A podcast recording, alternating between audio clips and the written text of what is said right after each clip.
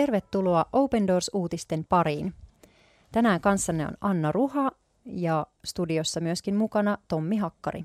Tervetuloa. Kiitoksia.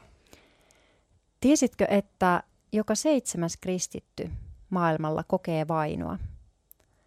Ja tässä ohjelmassa me halutaan kertoa heidän elämäntarinoita. Halutaan kertoa siitä, mitä heille kuuluu ja myöskin minkä puolesta he toivoo, että me voitaisiin liittyä rukoilemaan.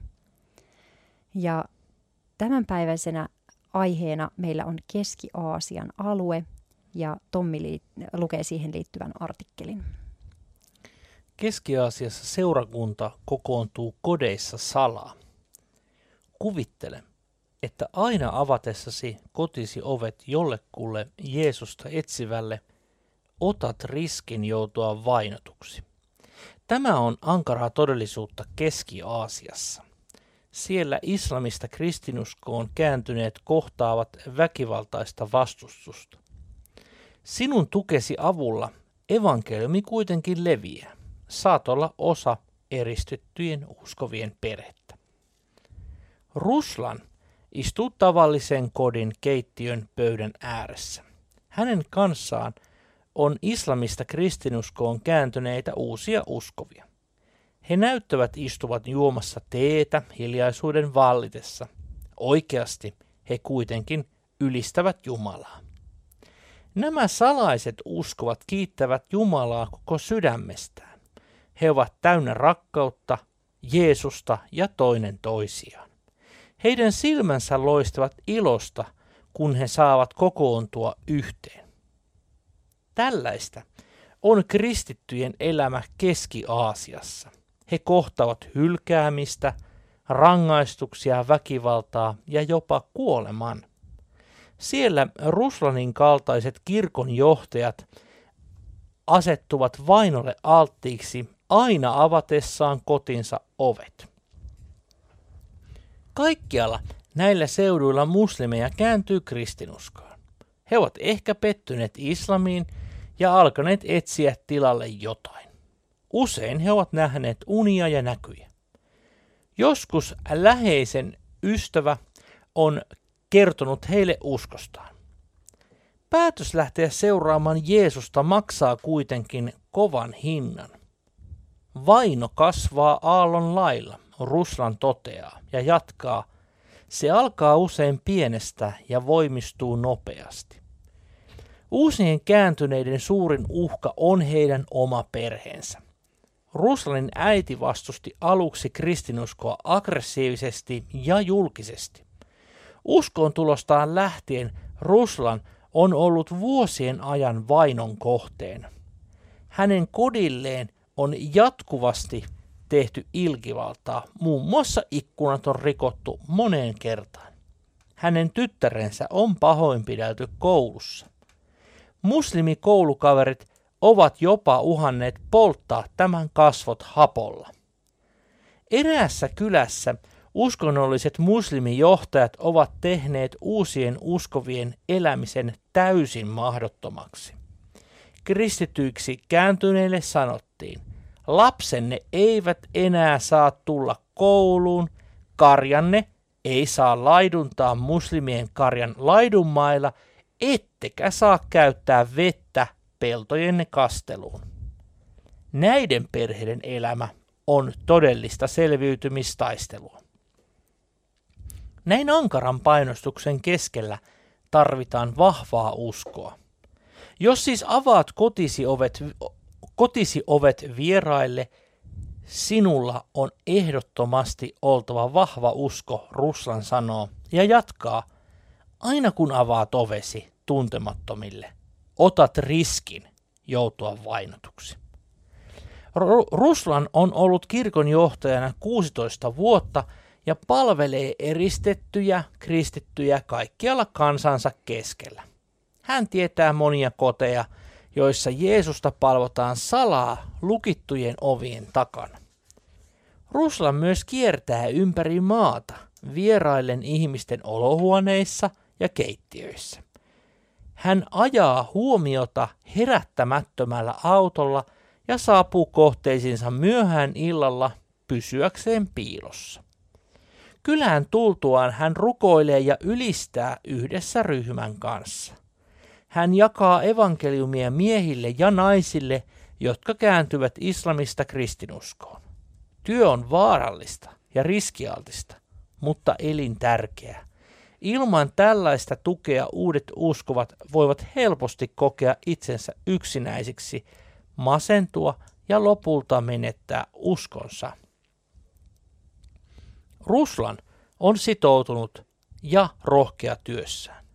Hänellä ei olisi kuitenkaan mitään mahdollisuuksia jatkaa työtään ilman sinun kaltaisia ihmisiä. Hän sanookin, sinun rukoustesi ja tukesi avulla me selviämme tässä vihamielisessä ympäristössä. Olet perheen jäsen, jonka tuesta Ruslan ja muut eristetyt uskovat ovat täysin riippuvaisia. Olet heille vastaus Jumalalta. Jo yli vuosikymmenen ajan Open Doors sin tukijoiden antelias apu on vahvistanut Ruslanin uskoa ja palvelutyötä. Sinä otit ensimmäisen askeleen löytääksesi minut, Ruslan sanoo. Autoit minua henkilökohtaisesti, kun minulla ei ollut varaa hankkia tarvitsemaani hoitoa.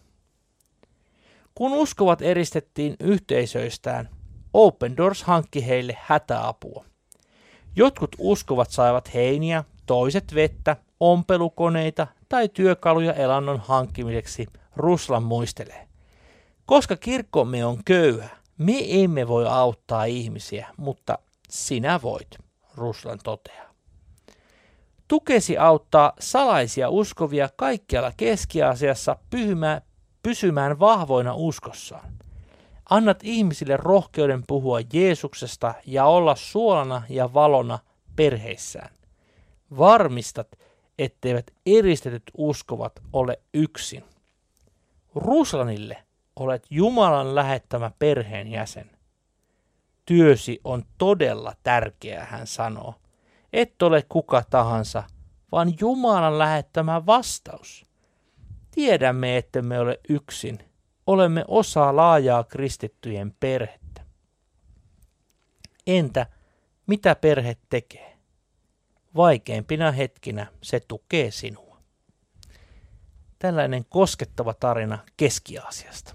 Kyllä, koskettavaa, koskettavaa sekä näiden uskovien välinen yhteys siellä, missä he ovat tosi ahtaalla ja jotenkin se, että, että hekin tarvii ja kaipaa sitä yhteyttä, keskinäistä yhteyttä, josta rakentua ja rohkaistua ja kuinka he liittää meidät mukaan tähän suureen perheeseen, yhteys siellä ja yhteys täällä ja yhteys yli rajojen heidän kanssaan on tosi koskettavaa ja, ja ihmeellistä.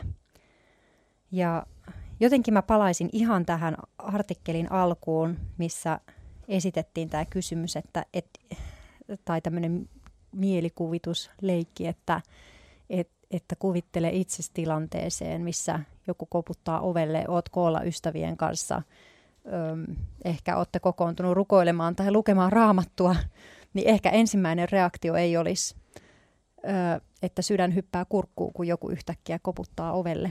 Kyllä. Tämä on hyvinkin koskettava ajatus ja jos ajatellaan näin, että no, mulla oikeastaan tuli se kysymys, että niin, että miksi kokoontua kodeissa? No tietysti siksi, koska ei ole kirkkoja. Hmm. Meidän hyvä ymmärtää täältä Suomesta käsin, että Keski-Aasiassa ei ole, ei ole kirkkoja. Siellä on muutama historiallinen kirkko, mutta uudet seurakunnat eivät saa rekisteröityä hyvin monessa maassa. Siksi ollaan kotona. Hmm, kyllä, kyllä. Kotona ollaan ja paljon muita vaihtoehtoja ei olekaan. Eikä, no, Jumala yksin sen tietää, tarvitseeko ollakaan muulla tavalla muuta kuin tietysti sitä, sitä toivotaan ja rukoillaan, että hänen, hänen valonsa ja sanansa saisi siellä levitä näidenkin siskojen ja veljien kautta.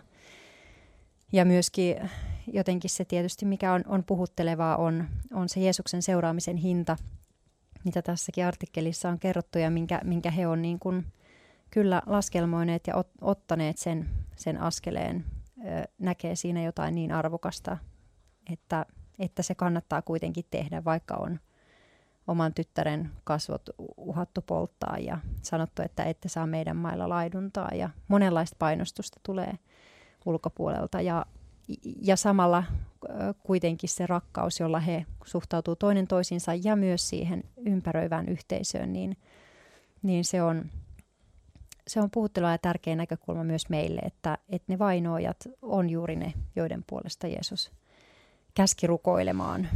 Hmm.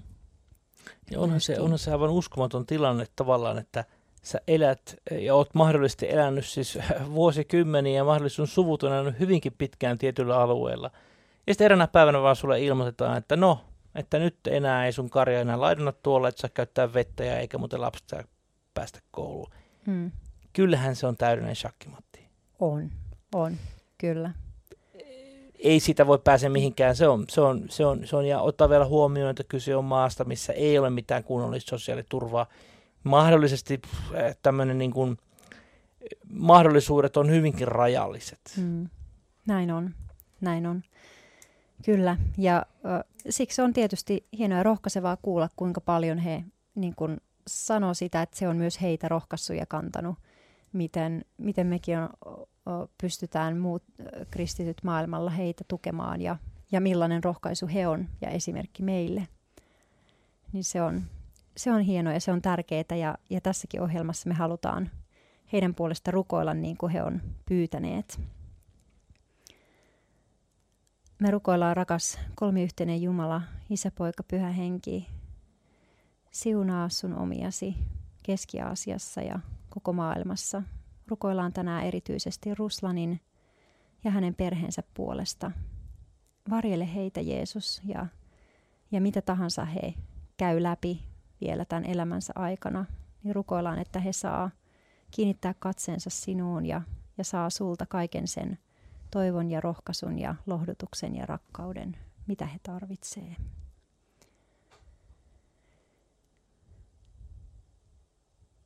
Jos et ole vielä ö, tilannut Open Doorsin ilmaista lehteä, niin, niin sieltä pystyt lukemaan lisää tarinoita Keski-Aasian kristityistä ja, ja vainotuista kristityistä monesta muustakin maasta. Sen voit tilata osoitteesta opendoors.fi kautta liity. Kiitos, että olit kanssamme tänään ja jos Jumala suo, niin ensi viikolla kuulemme jälleen.